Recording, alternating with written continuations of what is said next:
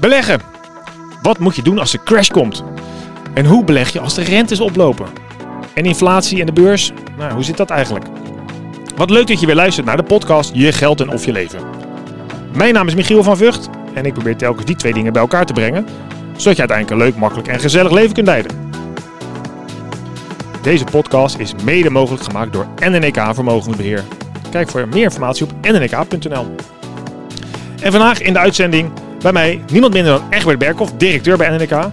En aan de overkant Thomas van Maarsveen, beleggingsanalist bij NNK. Nou, dat leken mij twee fantastische gasten om deze vragen te gaan beantwoorden. Uh, Egbert, jij bent een ervaren rot in dit vak, zoals ze dat noemen. Je hebt alles al meegemaakt. Dus aan jou de belangrijke vraag. Wat nou als de crash komt? En bedankt voor de uitnodiging, Michiel. ja, leuke eerste vraag. Uh, welke crash bedoel je? Ja, ik hoor toch, uh, iedereen belt mij. Ja, die crash komt eraan. Kan niet missen. Ja, ja, ja, De beurs gaat omlaag. De beurs gaat omlaag. Ja, als we het wisten, als we een glazen bol hadden waar we konden zien dat hij omlaag zou gaan. Kijk, hij gaat geheid een keer omlaag. Hm. En hij gaat ook weer omhoog. Want dat is de karakteristiek van de beurs. En het pijnlijke wel, dat als die beurs omlaag gaat, is een beetje als eb en vloed. Alleen er zit geen gelijkmatigheid in. Maar ja, op het moment dat het dan toch app wordt, dan zie je wie er zonder zwembroek zwemt. En dat is natuurlijk ook bij die beurs wel iets pijnlijks. Dat op het moment dat die beurs omlaag gaat, dan zie je wie eigenlijk het risico van die omlaaggaande beurs niet had moeten nemen. En dat is pijnlijk. En daar zijn adviseurs voor en daar zijn beheerders voor. Ja, om dus eigenlijk die klant vooraf liever al te behoeden van, die, van, die, ja, van dat soort problemen. En dat hebben wij ook meegemaakt. Gelukkig hebben wij uh, een grote groep klanten die toen bij de eerste daling vorig jaar, uh, februari, maart, die, die, die niet in paniek raakten. En die ook niet zonder zwembroek aan het zwemmen waren. Dus die eigenlijk wel prima die daling aankonden. Sterker nog, die misschien zelfs wel ruimte hadden om wat bij te storten. Om wat te profiteren van die ontstaande prijskoopjes die er waren. Ja, je hebt toch hier en daar nog wel eens een enkeling die dan toch zonder zwembroek bleek te zwemmen.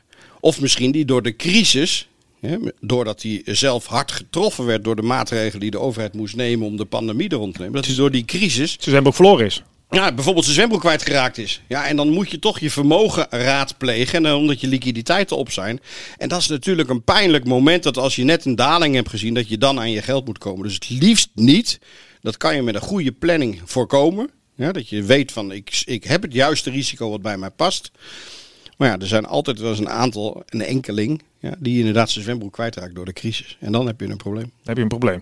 Maar ja, dus die, die verhalen dat er een crash aankomt, ja, ze zijn ook van alle tijden. Elk jaar hoor je ze opnieuw. Hè. Je, we hebben een mooi blog geschreven een aantal jaar geleden over 52 redenen om niet te beleggen. Het zijn dan elk jaar wel genoeg redenen dat er ogenschijnlijk um, rampspoed op ons afkomt. Maar eh, Thomas, kun jij eens, wat zijn signalen? Hè? Ja, jij hebt, ook, ja, jij hebt de glazen bol wel, maar volgens mij doet hij het niet, hè, geloof ik. Of je poetst niet goed genoeg. Maar wat zijn signalen waarop mensen deze, uh, deze voorspelling nu baseren? Uh, nou, uh, mensen kijken vaak naar de stand van aandelen, of die heel hoog staat relatief tot behaalde winsten. Ehm, dat is op dit moment ook best wel uh, uh, relatief hoog. Maar we hebben natuurlijk wel met een heel vreemd jaar te maken. Waarbij vorig jaar de winst natuurlijk uh, tegenvielen door de coronacrisis. Waardoor die variabelen misschien een beetje wat hoger lijken dan dat ze zijn. Um, en bij aandelen kijken mensen eigenlijk meer naar de toekomst toe. Wat gaat het in de toekomst opleveren? En als je naar het verleden kijkt, dat wil niet altijd een goede voorspeller daarvan zijn. Maar zeggen ze nu dan van ja, de, de koersen zijn wel heel erg hoog. Ja, ja, dus... Dat is, ja, dus dan proberen ze daar meteen aan te linken dat dan de beurs wel naar beneden moet. Maar dat is een illusie, denk ik, dat je dat moet denken. Of dat je denkt dat je dat weet. Ik denk dat de grootste kracht die je kan hebben als belegger is dat je realiseert dat je uh, sommige dingen gewoon niet weet. En dat je, daar, dat je niet gaat handelen uit dingen uh, ja, uh, zoals je dat je denkt dat het hoog staat. Terwijl je niet weet wat dat in de toekomst gaat brengen. Je weet niet of het hoog is nu. Ja. Als, je, als je kijkt naar de, de, de dotcom-crisis, die zeg maar rond de millenniumwisseling hebben meegemaakt. En iedereen kent Nina Brink nog wel met de duimpjes omhoog. Kijk, dat was een crisis waarbij er ook bedrijven hele hoge koersen hadden. En dus neigen naar een zeepbel. Hè, dus wat overdreven koers hadden. Maar die bedrijven maakten ook nul winst. Ja, dus daar zit toch wel een verschil in. Er wordt wel vaak vergeleken met die periode. Maar misschien kan Thomas daar eens wat over zeggen. Die koersen die hoog zijn, als je nu bijvoorbeeld naar nou ja, de, de, de techbedrijven. Ja, de, de grote techbedrijven die maken wel degelijk winst. En uh, maken ook goede winst. En dat is een groot verschil met uh, wat er in 2000 gebeurde. Dat, dat die zeepbel ontstond. Voornamelijk omdat iedereen ging beleggen in dingen, in, in bedrijven die nog ineens winst maakten. En ja, dat popte in één keer. Dus daarom verwacht ik ook niet echt dat er een crash gaat komen uit, uh, uit de, ja, deze hoge koersen. Het staat gewoon hoog. Maar ja, het wil niet zeggen dat het gaat crashen. Maar kun je dit dan vergelijken met de, de, de manie die inmiddels ontstaan is op de cryptomarkt? nou ja, ik denk dat het wel uh, een beetje samengaat. Mensen zijn op zoek naar rendement. Uh, je krijgt het niet op je spaarrekening en er uh, begint wel inflatie te komen. Dus je geld eh, wordt minder waard. Zo, je kan er minder mee kopen met je geld. Hoeveel winst heeft het bedrijf Bitcoin gemaakt de afgelopen jaar? ja, ja ik, daar kom ik zo meteen bij. Even een jaarverslagen gelezen of niet? Uh, ja, nou ja, die, dat hebben ze dus niet. Ja, Oh. je, je kan, ja, je kan dus ook stellen van, ja, een, een cryptocurrency is geen bedrijf. Dus ja, wat is de toegevoegde waarde van een cryptocurrency? Uh, het is moeilijk meetbaar. Um, ja, en het is ook uh, ja, knettervolatiel. Uh, er komt elke dag uh, 10% op of het gaat eraf. En dat, dat, ja, dat, dat wil je eigenlijk je klanten niet aandoen. Zo ja, je pizza die je ermee kan kopen, wordt eigenlijk elke die kan zomaar op zondag 10% duurder zijn. Ja, ja, ja. Of goedkoper. ja, goedkoper, ja. ja. ja want het is dus het idee dat het een currency is, is daarmee wordt natuurlijk onderuit gehaald. Kijk, een currency heeft natuurlijk in zichzelf, zeker in de, de belangrijke wereldwijde valuta's die er zijn, hè, denk aan de dollar of aan de euro, misschien zelfs wel de yen of de rimini. Dat zijn toch wel redelijk stabiele koersen, want daar kan je dan met je salaris en met je uitgaven ook rekening mee houden. Ja, en dus het idee dat de bitcoin de nieuwe currency is. Nou, volgens mij is dat dat tegendeel wordt nu elke dag weer bewezen door de enorme volatiliteit die erin zit. En de analogie die je maakt naar de dotcom uh, uh, uh, zeepbel. Ja, dat is wat Thomas ook terecht zegt. Ja, mensen zijn echt op zoek naar iets. Hè? En, en, en misschien worden ze wel iets te veel door wat emotie gedreven. En wij noemen dat in het vakjargon noemen we dat de FOMO, hè? de fear of missing out. ja, en dat is natuurlijk wel uh, wat hier ook wel speelt. En je hoort het film je heen. Ja, en Tina, heb je er ook Thomas? Ja, ja. There is no alternative. Ja, inderdaad. Ja, ja dus je moet wat. Ja. ja je moet wat als je uh, uh, jezelf wil compenseren voor de inflatie. Dus de, dat je geld minder waard wordt, moet je ergens naartoe met je geld. Want sparen, daar wordt niet veel mee gecompenseerd de obligatiemarkt. Dus daar krijg je ook weinig rente op je, op je uh, geïnvesteerde euro. Dus je moet ergens naartoe. En dan wordt het vaak richting wat, wat risicovollere categorieën. Dus aandelen en nou ja, crypto nog risicovoller dan dat. Inflatie, hoe hoog is die dan nu? Oeh, dat is een goede vraag. ligt eraan waar je dan bedoelt. Ja, nou, vertel de eens. inflatie want... is nu nog uh, vrij laag. Volgens mij ligt die tussen de 1 en, en uh, tussen 0 en 1 procent op het moment.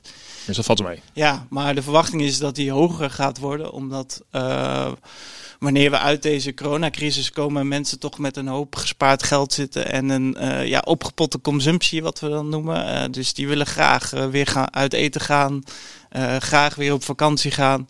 Daar zullen ja, restaurants en toerisme misschien op inspelen door de prijs wat te verhogen. Het zou me niks verbazen. Of het moeten ze het ook niet verhogen. Ik bedoel, mijn kapper, ik ga er binnenkort godzijdank weer naartoe.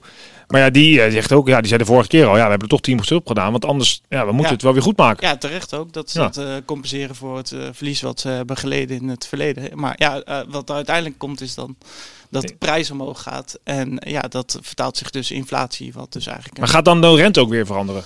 Um, ja, dat zien we nu ook wel, dat de rente zich daarop aan het anticiperen is. Dus dat de rente ietsjes aan het stijgen is op de verwachting dat de inflatie omhoog gaat. Nou verwacht ik zelf niet dat dat uh, een houdbare situatie is, want de centrale banken en het beleid wat zij voeren, zullen ze die uh, rente nog blijven drukken om, om inflatie nog verder omhoog te helpen in de toekomst. En omdat het ook wel gevaarlijk is als de rente te veel omhoog gaat. Want er zijn nog steeds landen die dat niet kunnen hebben. En misschien ook nog wel wat bedrijven die dan om zullen vallen. En dat is een heel groot gevaar. Dus ik denk dat de centrale bank dat niet toelaat dat de, de rente zo ver omhoog gaat. Dus Dan kunnen ze dat uh, zover beïnvloeden? Ik bedoel, die, die korte termijn rente dan wel, maar... Uh, ja, en door de uh, obligaties opkoopprogramma's nog verder opvoeren. Dus daar, daar hebben ze zeker wel invloed op. Ja, en, ik, en, en ze ik, kunnen ook nog geld bijdrukken. Helikoptergeld heb je ook. Nou ja, want ik begreep, ik weet niet wie dat nou mij vertelde van het weekend volgens mij, dat, dat er afgelopen jaar 40% meer dollars bijgekomen zijn in Amerika. Hebben jullie dat er ergens ook gehoord toevallig? dat heb ik niet gelezen, maar dat, ja, het zou me niet veel verbazen, want daar... ja, dat noemen ze de quantitative easing hè, in een duur woord. Dus inderdaad het geldpersen aanzetten, het helikoptergeld. Nu in Amerika gaan ze iedereen boven de 75.000 dollar krijgt weer een bepaald bedrag. Volgens mij 600 dollar krijgt iedere persoon. En boven de 75.000 dollar? Iedereen die meer dan 75.000 dollar verdient, krijgt niks. En iedereen die oh, meer dan 75.000 dollar verdient, krijgt 600 dollar van Joe Biden. En als je met z'n tweeën bent, is, die, is de, de inkomensgrens dus 150.000. Nou, dat is best hoog. dus dat zou in Nederland is dat uh, misschien wel bijna 2,5 keer modaal. Of zoiets. Nou, dat is natuurlijk best hoog dat iedereen dan maar uh, een helikoptergeld gaat krijgen om te besteden. Ja, dat, uh, dat is wel geld wat ergens vandaan moet komen. Dat zorgt ervoor dat, de, de, dat Amerika in dit geval dus wel een grotere schuldpositie krijgt. Maar ja, een schuldpositie kan vervelend zijn. Maar uiteindelijk moet je kijken wat zijn de lasten van die schuld. En zolang die rente zo laag zijn en een zo stabiele valuta als de dollar, maar ook zeker de euro.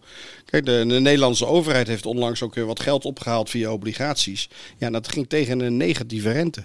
Dus de overheid verdient geld als ze geld leent. Ja, dus ja, het is een beetje een, een, een kromme wereld, ja. maar dat is toch het. Ja, daar moeten we eigenlijk wel eens, mogen we wel eens wat, wat, wat, nou ja, misschien wel eens een bedankje, of hoe moet je dat zeggen, wat blij mee zijn dat we in een land wonen waar je dus en in Europa een hele stabiele valuta hebt. En waarbij je dus een overheid hebt die heel goed voor zijn financiële zaakjes zorgt. Zodat hij dus gewoon uh, een hele lage, soms zelfs een negatieve rente, maar hoeft te betalen. In dit geval dan krijgen.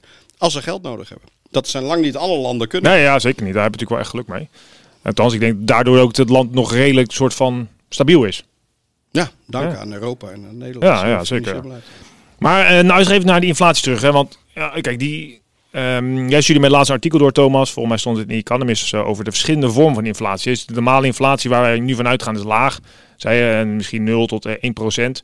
En dat wordt dan gemeten op basis van, de, uh, van het brood en de kaas die je koopt, zou ik maar zeggen. Ja, zijn, ja, er zijn gewoon. Inflatie is eigenlijk een uh, pakketje van, uh, ja, van producten en, en, diensten die je consumeert. En dan meten ze hoe dat, hoe dat in prijs zich verhoogt elk jaar of elke maand. Dus maar net wanneer je het meet.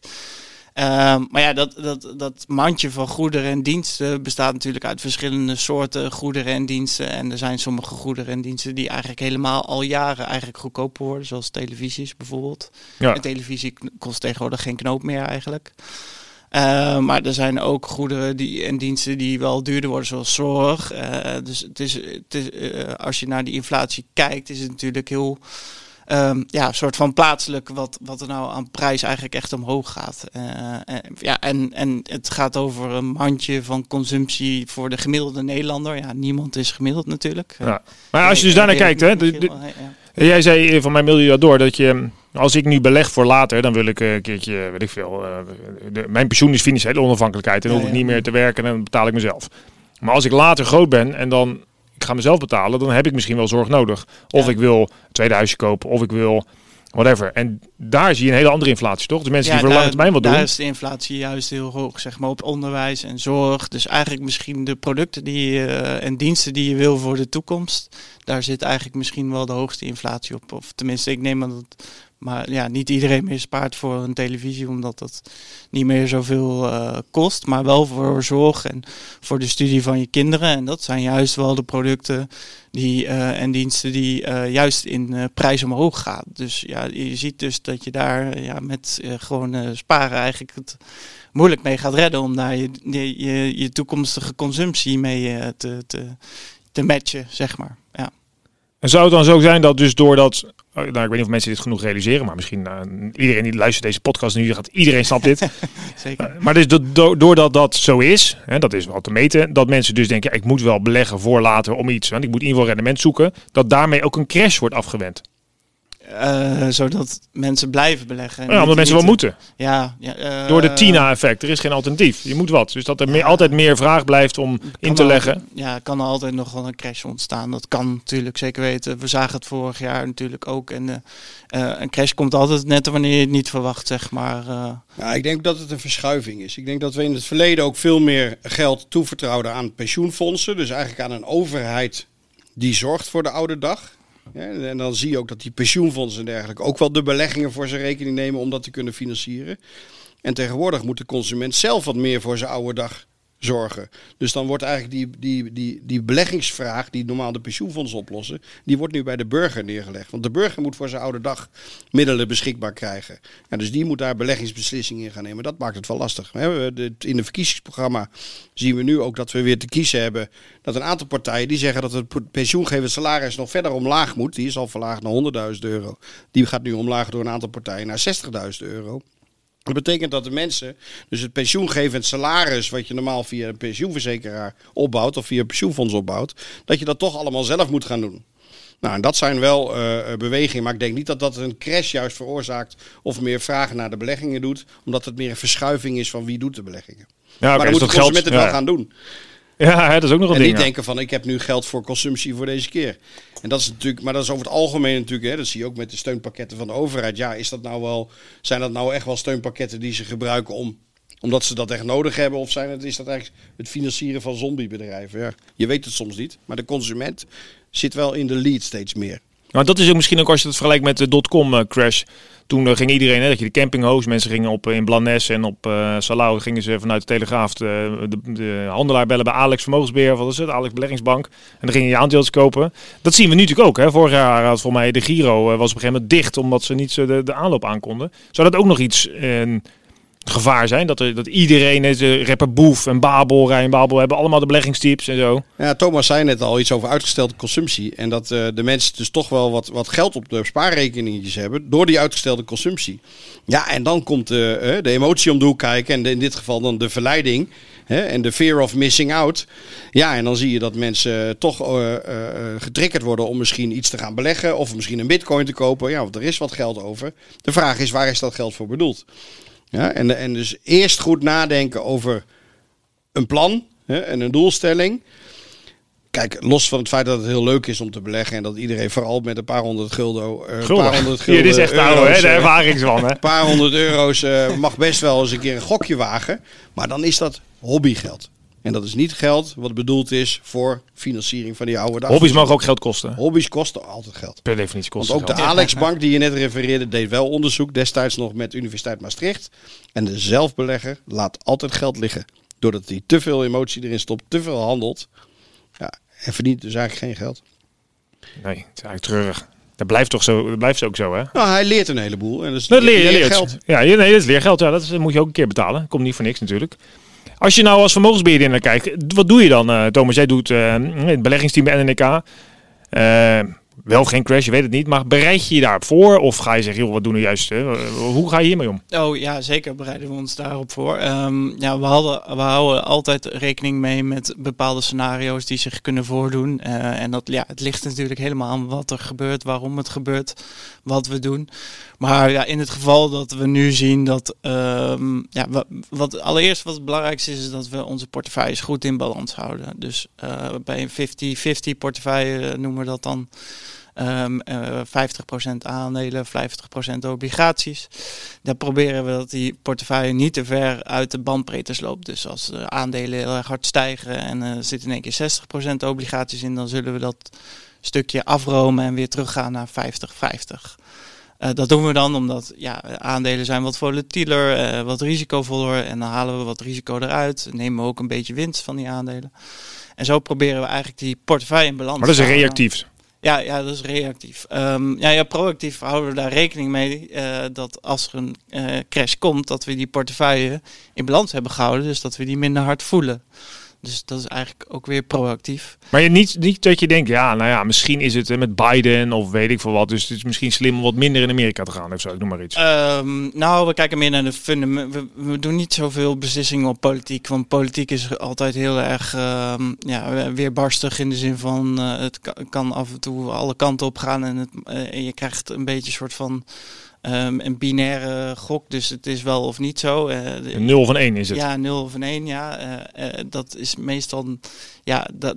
dat moet je als moeilijk- hobbybelegger eigenlijk Ja, doen. dat moet je eigenlijk als ja, speculant moet je dat misschien doen, maar dat zullen wij niet zo snel doen. We kijken meer naar de fundamenten van de belegging, of er dingen echt fundamenteel veranderen. Dus als bijvoorbeeld Joe Biden eh, president is geworden, of dat nou echt fundamenteel Amerikaanse eh, bedrijven betreft eh, raakt, dan zullen we daar misschien wat aan doen. Maar politiek gezien zullen we niet zo snel op dingen inspelen. Ehm, maar als- zoals je zei, van, ja, nou, stel dat er nou een crash komt, dan houden wij dus da- daadwerkelijk wel rekening mee.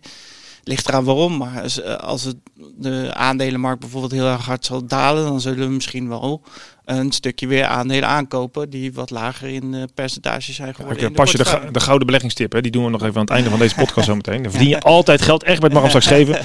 Nog een paar minuutjes wachten. Ik kan nog een toevoeging doen hierop. Kijk, die vraag leeft wel bij veel mensen. Ja, dus veel mensen, en ik krijg mezelf regelmatig gesteld in mijn vriendenkring van, hè, van hè, sorteren jullie daar nou ook op voor en zorg je dat je op tijd uit de markt bent. En kijk, als er een crisis gebeurt, van wat kan je dan doen? In principe zeggen wij, wij doen niks. Even los van natuurlijk Thomas Spotton, we houden die portefeuilles in de gaten en in de juiste, in de juiste bandbreedtes. Maar de reden waarom je wel wat zou moeten doen aan je portefeuille zit hem bij de klant. Dus de vraag die je terug moet stellen, en die ik altijd terugstel naar klanten, is er voor jou iets veranderd? Is er voor jou iets veranderd in jouw situatie, ja, in jouw financiële huishouding, waardoor jij misschien in je plan wat moet gaan aanpassen? Want je hebt ons het geld in vertrouwen gegeven en wij nemen daar de beslissingen in. En we hadden aangegeven dat je dat geld over 10 jaar of over 15 jaar of over 20 jaar nodig had voor een bepaalde doelstelling. Nou, die doelstelling komt niet in het gevaar op het moment dat de politiek, chocoladeletters in de kranten, noem maar op. Die doelstelling komt in gevaar op het moment dat bij jou pers- persoonlijk iets verandert. Ja.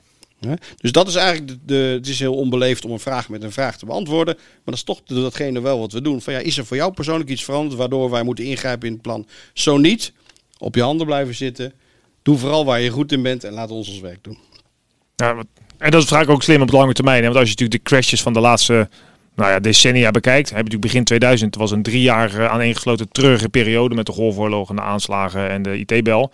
Maar voor mij was dat ook de slechtste periode die we ooit hebben gehad. Eh aaneengesloten. Je hebt 2008 gehad en eh, vorig jaar en, en dit. Maar het herstelt vaak heel snel. Hè? Ja, dit keer herstelde het heel erg snel. Helemaal snel, hè? Ik was er daar heel erg blij mee, want ik dacht, dit kunnen misschien nog wel eens hele ja, schrale jaren worden met zo'n crash die je niet, of zo'n pandemie. Je weet niet hoe dat eh, zich gaat uitspelen.